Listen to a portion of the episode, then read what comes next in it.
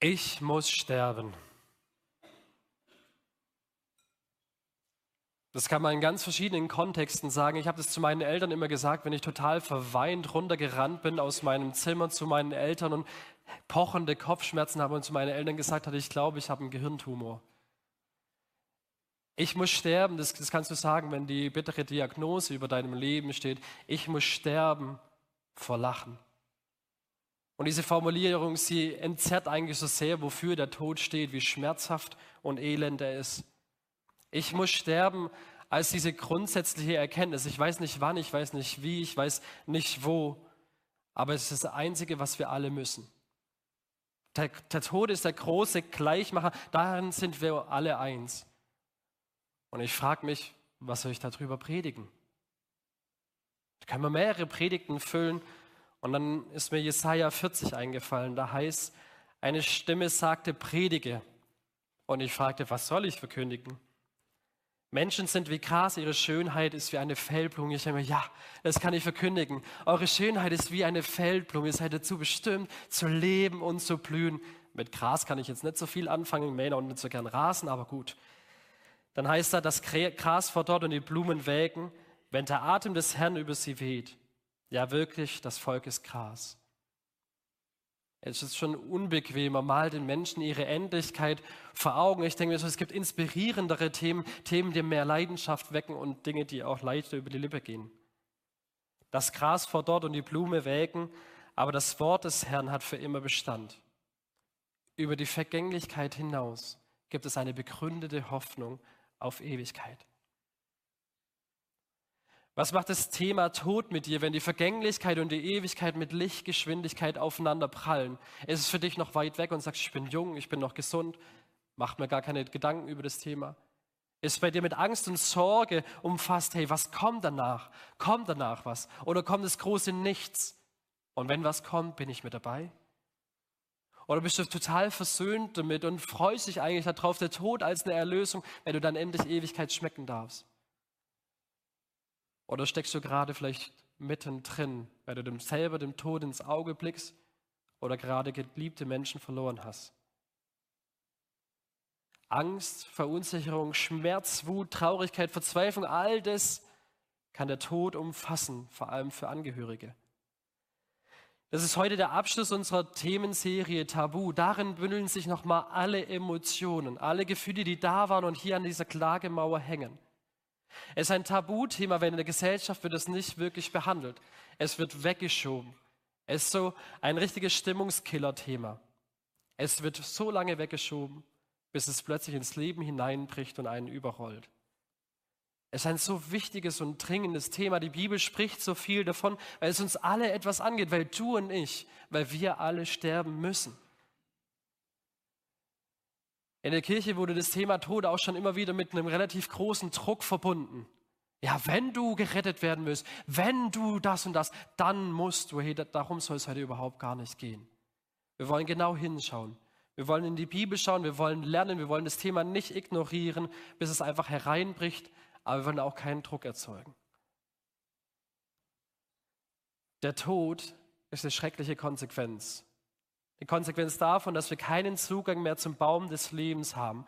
Gott schuf den Menschen und hat ihn in den Garten Eden gestellt. Und da stand ein Baum des Lebens und davon durfte der Mensch so viel essen, wie er wollte. Das bedeutete Leben bis in Ewigkeit.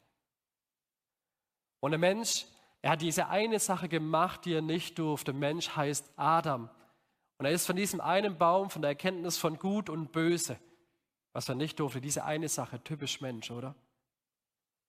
Und dann lesen wir in 1. Mose 3, Vers 24, und er, nämlich Gott, trieb den Menschen hinaus und ließ lagern vor dem Garten Erden, Eden, die Cherubim, und jetzt wird es wie Star Wars mit flammendem, blitzenden Schwert, zu bewachen den Weg zum Baum des Lebens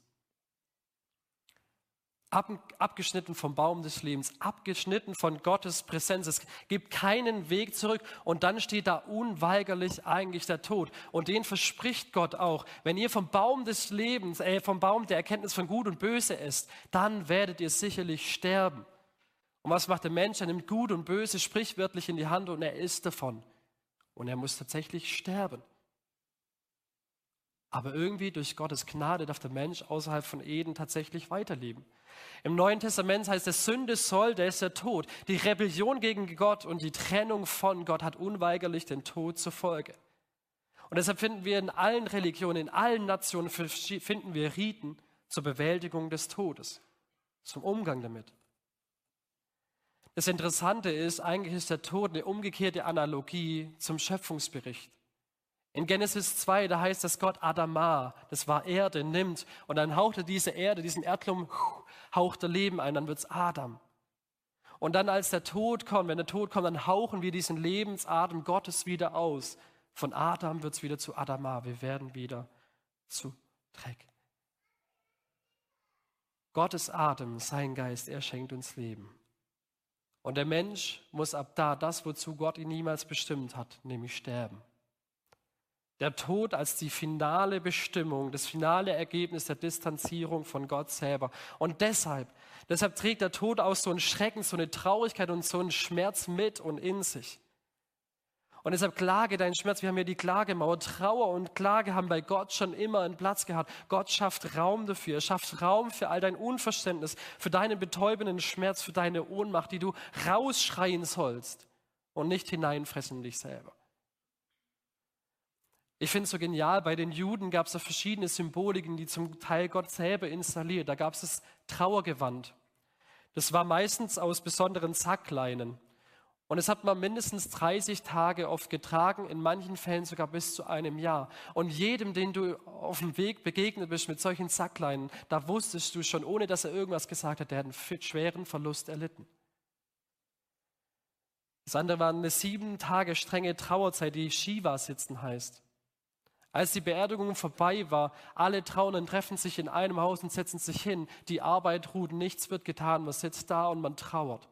Raum für Trauer. Und dann war es meistens üblich, dass die Nachbarn Essen vorbeigebracht haben, als ein Akt der Anteilnahme, aber auch als das erste Zeichen wieder für das Leben.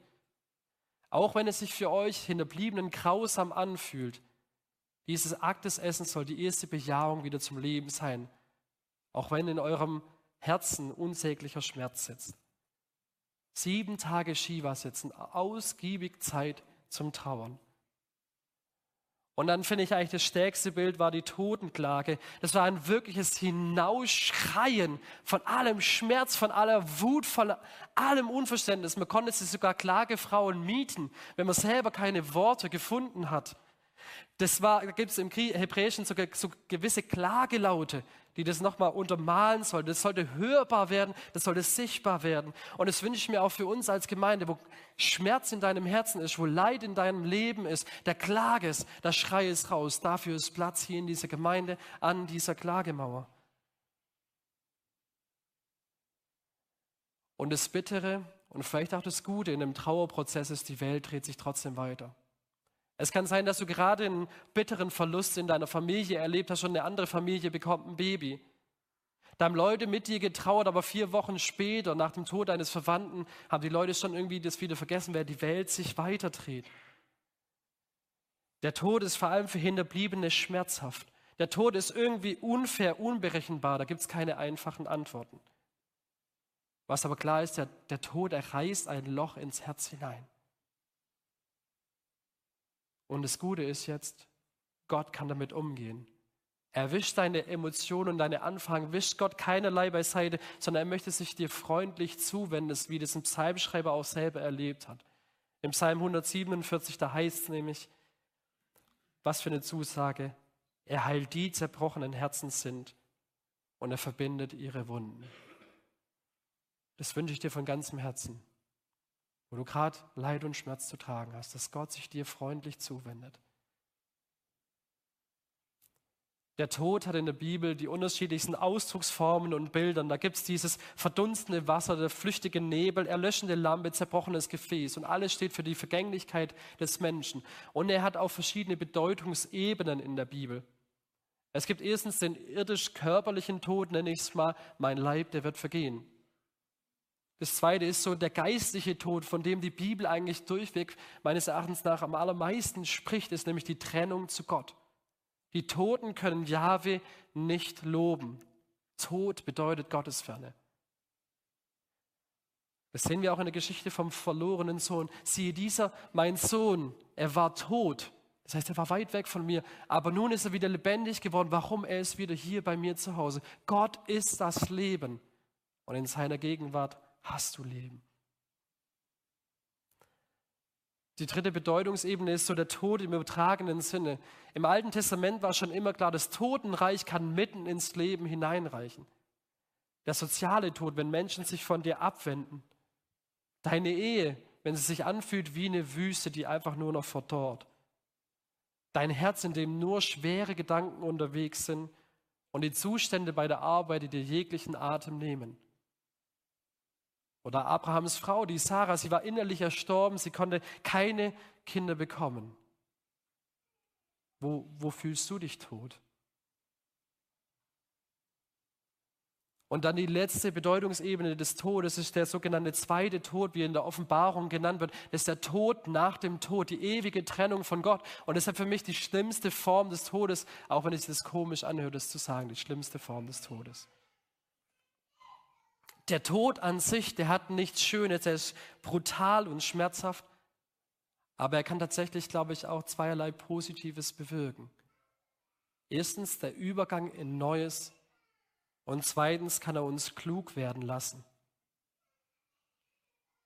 Wo die Vergänglichkeit und die Ewigkeit mit Lichtgeschwindigkeit aufeinander prallen, das sind wir Menschen nicht selten überfordert und das ist okay.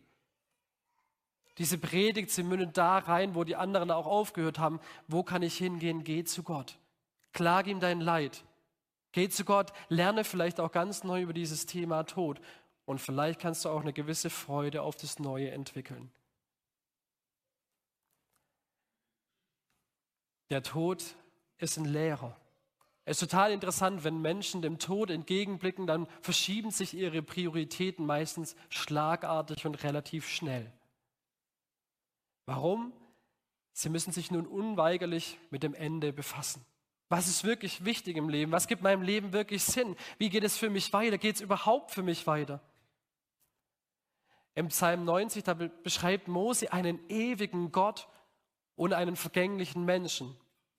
Und dann heißt es in Vers 12, und der ist vielleicht einigen bekannt, dieser Vers, lehre uns bedenken, dass wir sterben müssen.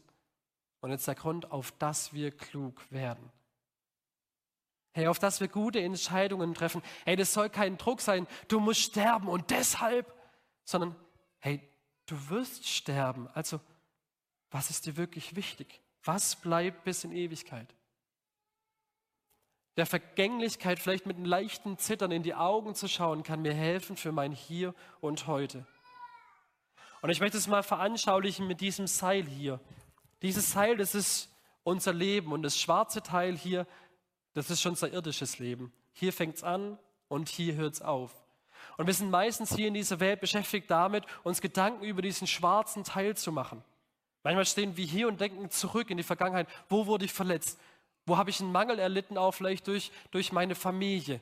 Was war da alles? Was bindet mich heute? Oder wir stehen hier und sagen, jetzt muss ich richtig die Karriereleiter hoch, mir die erste Million verdienen, ja, dass ich dann, wenn ich 50 bin, in Rente gehen kann und dann mit dem Wohnmobil da durch die Welt reisen kann. Das ist mein großes Ziel, darauf arbeite ich hin.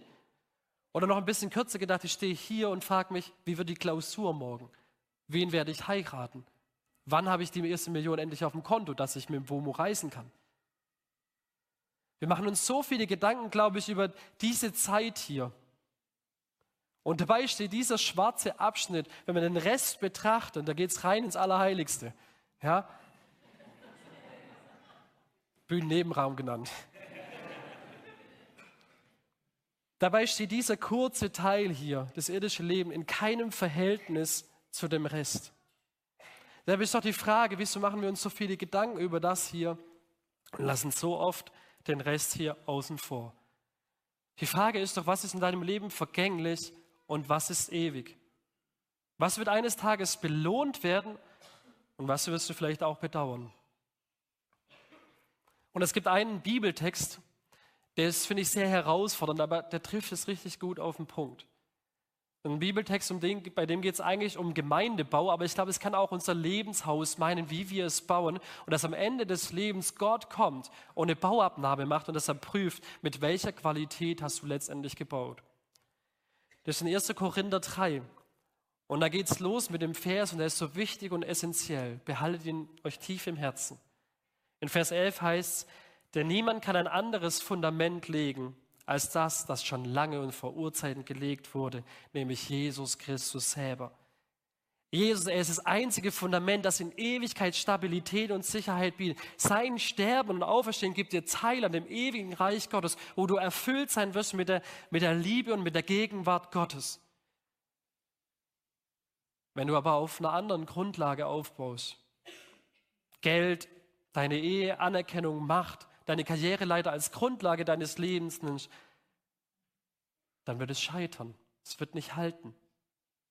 Das sind alles keine schlechten Dinge, aber sie werden dich nicht hineintragen bis in Ewigkeit. Jesus ist schon im Heute deine Zukunft, weil er der Einzige ist, der dir wahres Leben schenken kann. In einem Buch über Nahtoderfahrungen, da kann man kritisch denken, wie man möchte, habe ich einen Satz gelesen, den ich nicht kritisch sehe, sondern total inspirierend finde. Da sagt diese Person, ich habe gedacht, wenn ich mal in Gottes Gegenwart stehe, dann werde ich tausend Fragen an Gott haben. Aber als ich dann in dieser Gegenwart Gottes war, hatte ich nur noch diese eine. Warum habe ich hier in dieser Welt so wenig Zeit mit diesem Gott verbracht? Diese eine Frage blieb.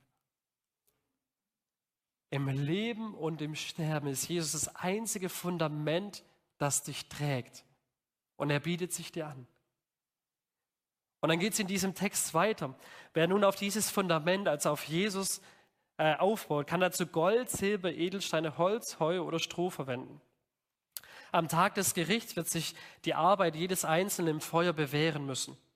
Das Feuer wird zeigen, von welcher Qualität das Bauwerk ist. Wenn es im Feuer standhält, wird der, der es gebaut hat, Lohn empfangen. Doch wenn sein Werk verbrennt, wird er einen schmerzlichen Verlust erleiden. Und das ist ganz wichtig, dieser Satz. Er selbst aber wird gerettet werden, doch so wie durchs Feuer hindurch.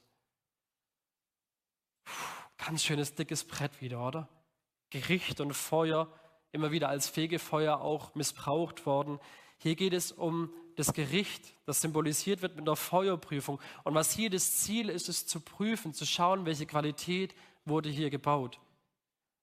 Gold hält im Feuer stand. Gold wird im Feuer sogar zum Teil noch gereinigt. Es ist wertvoll. Anderes dagegen ist nicht für die Ewigkeit bestimmt und wird verbrennen und es bleibt nur noch ein Häuflein Asche übrig. Egal wie viel ich den Menschen hier in diese Welt vorgespült habe, am Ende des Lebens wird deutlich, wie habe ich gebaut. Häuflein Asche oder mit einem großen Ewigkeitswert. Entscheidend dafür ist das Material. Habe ich mit vergänglichem oder ewigem gebaut? Habe ich gebaut mit Holz, Heu oder Stroh. Das steht für mich für alles Mögliche hier in dieser Welt. Das kann Geld sein, das können Freundschaften sein, das kann, egal was du da einsetzt. Das allermeiste Irdische hier wird vergehen. Und ich frage mich, warum klammer ich mich so sehr dann an diese Sachen? Und die andere Frage ist, was ist dann Gold, Silber und edle Steine? Was bedeutet es? Und da wird es schon ehrlich gesagt ein bisschen schwieriger. Was oder wer ist schon ewig? Und für mich gibt es dann nur eine Antwort. Gott. Gott, er ist der Einzige, der ewig ist. Deshalb bedeutet es alles, was für die Ewigkeit bestimmt ist, es entspricht dem Wesen und dem Willen Gottes.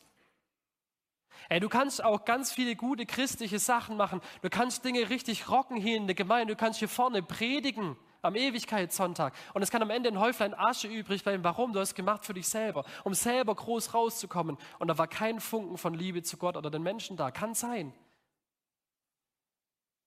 Hey, was hat wirklich Ewigkeitswert? Ich glaube, das Ziel des Textes ist nicht, den Wert der Dinge hier in dieser Welt klein zu machen, überhaupt gar nicht. Aber die Frage ist des, des Stellenwertes und was bleibt dann in Ewigkeit. Und ich frage mich ganz selbstkritisch, wenn das Einzige, was in Ewigkeit bleibt, dem Wesen und dem Willen Gottes entspricht, wieso frag und lebe ich dann so wenig danach? Ganz selbstkritisch. Frag dich mal, mit, mit was baust du gerade dein Lebenshaus? Was ist dir wichtig und was wird sichtbar in deinem Alltag? Investierst du total in das Schwarze hier rein und sagst, da muss es richtig gut werden? Oder sagst du, das Wichtige ist das da, was da kommt? Das heißt nicht hier fahrlässig unterwegs sein in deiner Familie, einfach nicht ordentlich arbeiten und so. Nein, nein, nein, nein, das heißt es nicht. Aber was ist wirklich das Wichtige? Worauf kommt es an? Es steht Belohnung aus oder Bedauern. Es kann sein, dass wir vom Menschen ein riesiges, gigantisches Haus gebaut haben und am Ende bleibt ein Häuflein Asche übrig und da heißt in diesem Text, der wird einen schmerzlichen Verlust erleiden. Und wie traurig wäre das, bei so viel Anstrengung und Schweiß so ein bedauerliches Ergebnis zu haben, weil du selber der Bauherr warst. Und auf der anderen Seite, jemand, der mit Gold, Silber und edlen Steinen gebaut hat, der wird belohnt werden. Und wie die Belohnung aussieht, das weiß ich ehrlich gesagt gar nicht ganz genau. Aber eins kann ich dir sagen, Gott als Bauherr wird sich nicht lumpen lassen. Er wird dich beschenken. Was bleibt? Ich bin davon überzeugt, dass du bleibst. Weil am Ende dieses Textes, da geht es um Rettung. Hey, du bleibst in Ewigkeit. Beim Lohn, da geht es definitiv nicht und kein, in keinerlei Weise um das ewige Leben. Du kannst dir das ewige Leben, du kannst dir das Heil nicht annähernd verdienen. Überhaupt gar nicht. Es ist und bleibt ein Geschenk Gottes. Es ist keine Werksgerechtigkeit. Es ist in diesem Text bedeutet, und wenn jemand das Werk verbrennen wird, so wird er doch gerettet werden, so wie durchs Feuer hindurch. Das wird schmerzhaft werden, ja. Aber für ihn steht Rettung bereit.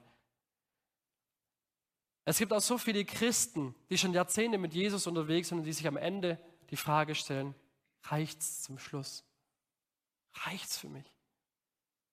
Und ich will dir heute sagen, ja, es reicht für dich. Wenn du dein Lebenshaus auf Jesus aufbaust, wenn du ihm vertraust, dich an ihn klammerst, bei all deinem Versagen, bei all deinem Scheitern, das ist Evangelium. Nicht du bist gut, sondern Jesus ist gut und er rettet dich alleine und er macht's gut.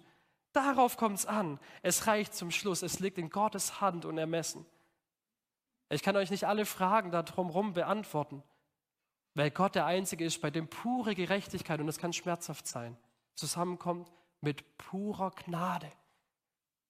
Pure Gnade, die für dich da ist, die am Ende sagt, hey, es kann für dich reichen, wenn du dich daran hängst, dieses Geschenk für dich selber annimmst. Man könnte meinen, es geht jetzt auf Ostern zu. Warum an Ostern hängen Tod und Leben so eng aneinander?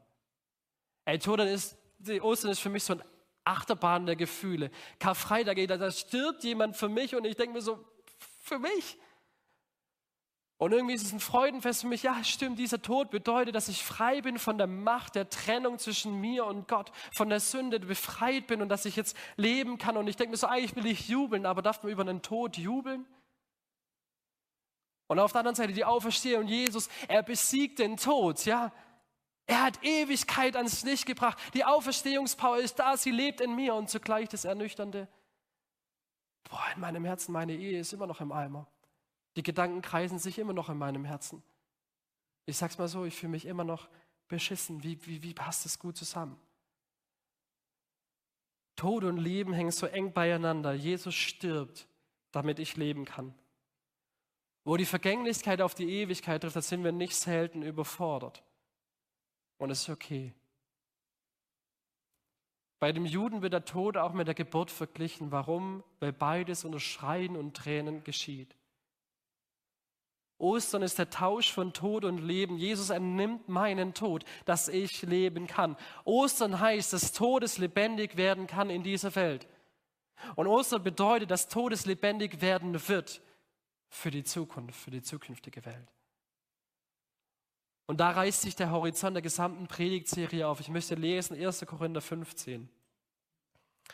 Was ich damit sagen will, und das sagt jetzt Paulus, nicht ich, liebe Brüder, ist, dass Fleisch und Blut das Reich Gottes nicht erben können. Der vergängliche Körper, den wir jetzt haben, kann nicht ewig leben. Und wir spüren das, die wir 30 plus sind, oder? Ich zähle mich da jetzt auch dazu. Denn unser vergänglicher irdischer Körper muss in einen himmlischen Körper verwandelt werden, der nicht mehr sterben wird. Und wenn dies geschieht, wenn unsere vergänglichen irdischen Körper in unvergängliche himmlische Körper verwandelt sind, dann wird sich das Schriftwort erfüllen. Der Tod wurde verschlungen vom Sieg. Was für eine mega Botschaft. Der Angstmacher schlechthin verliert seinen Schrecken. Tod, wo ist dein Sieg? Tod, wo ist dein Stachel? Denn die Sünde ist der Stachel, der zum Tod führt und das Gesetz verleiht der Sünde ihre Kraft. Aber wir danken Gott, der uns durch Jesus Christus, unseren Herrn, und jetzt den Sieg über die Sünde und den Tod gibt. Herr Jesus ist Sieger und mit ihm bist du auch einer. Und dieser Text und dieses Statement, das reißt der Horizont der gesamten Predigtserie auf. Es weitet unseren Blick. Es macht überhaupt nicht klein, was da drüben an dieser Klagemauer steht. Es macht die Realität des Todes in unserem Leben nicht klein. Aber ich will es mal mit Jesus selber, der in Johannes 16, Vers 33 folgendes sagt, sagen. Dies habe ich mit euch geredet, dass ihr und jetzt in mir Frieden habt. Shalom. Schon jetzt und hier und in Ewigkeit. In der Welt habt ihr Angst, das ist eine Realität, aber seid getrost, ich habe die Welt überwunden. Und ich kann da anderes einsetzen. In der Welt habt ihr unerhörte Gebete. In der Welt habt ihr intellektuelle Anfragen an Gott. In der Welt habt ihr Schmerz und Leid. In der Welt habt ihr Verletzungen durch Christen zu ertragen. In der Welt habt ihr mit eurer eigenen Veränderungsresistenz zu kämpfen. In der Welt wird es Todesnachrichten geben. Und jetzt diese frohe Botschaft. Aber seid getrost, ich habe die Welt überwunden. Auch wenn all das erfahrbare Realitäten sind, ich, Jesus, ich habe den Sieg ein für alle Mal errungen. Ich habe das letzte Wort, nicht der Tod, nicht die Verletzung, nicht die Sorge, nicht der Angst, sondern ich, Jesus, ich alleine. Hey, Todes kann lebendig werden in dieser Welt. Sarah hat es erlebt. Sie hat tatsächlich noch einen Sohn auf die Welt bringen können. Deine Ehe kann es erleben, dass Gott euch zu einer Oase führt. Deine Gedanken können es erleben, indem Jesus da Frieden reinbringt, der höher ist als alle Vernunft. Deine Einsamkeit kann es erleben, indem das Gott dir Mut schenkt und Begegnungen, die von ihm kommen. Gott kann deine Krankheit heilen. Er kann all das. Das Tode im übertragenen Sinn, es kann hier in dieser Welt geheilt werden. Und zugleich, nicht alles Tote wird hier in dieser Welt wieder zum Leben erwachen. Das war auch nicht das erste Ziel von Jesus. Er wird dir viel mehr Ewigkeit schenken. Ich bin davon überzeugt, der Tod ist nicht das Ende, auch wenn er Schrecken in sich trägt. Ostern heißt, Todes wird lebendig und zwar für die Zukunft, für die Ewigkeit. Jesus macht dem Tod ein Ende. Und ich habe gedacht, ich möchte hier zum Ende hin euch noch so ein kleines Schaubild geben. Das ist die Vorstellung, die wir oft vom Leben haben. Es fängt an und es endet. Und dann fehlt man manchmal wie so mit einem Ferrari mit Höchstgeschwindigkeit gegen so eine Wand. Und dann ist die Frage, geht es da hinten vielleicht irgendwie weiter? Die Hoffnung ist da. Aber das, was wir als Christen als Hoffnung haben, ist, hey, die Ewigkeit, die fängt nicht erst da an, sondern ab dem Zeitpunkt, wo du sagst, Jesus, ja, ich stelle mich in deinen Sieg. Da fängt das ewige Leben für dich an und es führt hinein. Du wirst sterben, ja, das ist eine Realität. Wir müssen alle sterben, aber dann wird dein Leib verwandelt werden und du gehst hinein in die Ewigkeit. Du hast einen himmlischen Körper und das Geniale ist, was wirst du dort wieder sehen? Die Offenbarung beschreibt es uns, einen Baum des Lebens oder Bäume des Lebens sogar. Das ist die Hoffnungsperspektive, die wir in uns tragen. Wir fahren nicht gegen eine Wand. Der Tod ist auch nicht das Ziel, sondern ewiges Leben fängt hier schon mitten in dieser Welt an, weil Gott diese Sehnsucht schon immer über dir und deinem Leben hat. Ich lebe und du, du sollst auch leben. Egal auf welche Weise der Tod droht, Gott will dich trösten, weil Gott wahren Trost hat. Und es ist keine Vertröstung oder sowas, sondern eine gewisse Ewigkeitsperspektive. Und mein Highlight-Vers noch zum Schluss aus Offenbarung 21, um das noch zu unterstreichen. Und Gott, er wird abwischen alle Tränen von ihren Augen. Und der Tod, der Tod wird nicht mehr sein. Noch Leid, noch Geschrei, noch Schmerz wird sein, denn das Erste, das Vergängliche, das ist vergangen. Und der auf dem Thron saß, sprach, siehe, ich mache alles neu. Wirklich alles, versprochen. Was für eine Zusage. Letztendlich bleiben rund um dieses Thema noch wahnsinnig viele Fragen. Aber es mündet alles hinein in diese eine Vertrauensfrage. Gott, er ist der Herr über Leben und auch den Tod. Glaubst du, dass er darin auch gut ist, wenn du nicht alles verstehen kannst, wenn sich es anders anfühlt? Ich lebe und du sollst auch leben. Glaubst du das?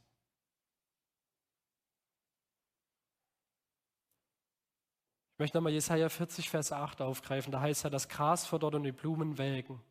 Aber das Wort des Herrn hat für immer Bestand über die Vergänglichkeit dieser Blume und des Grases hinaus ist eine Hoffnung auf Ewigkeit für dich ganz real und erfahrbar und nachvollziehbar.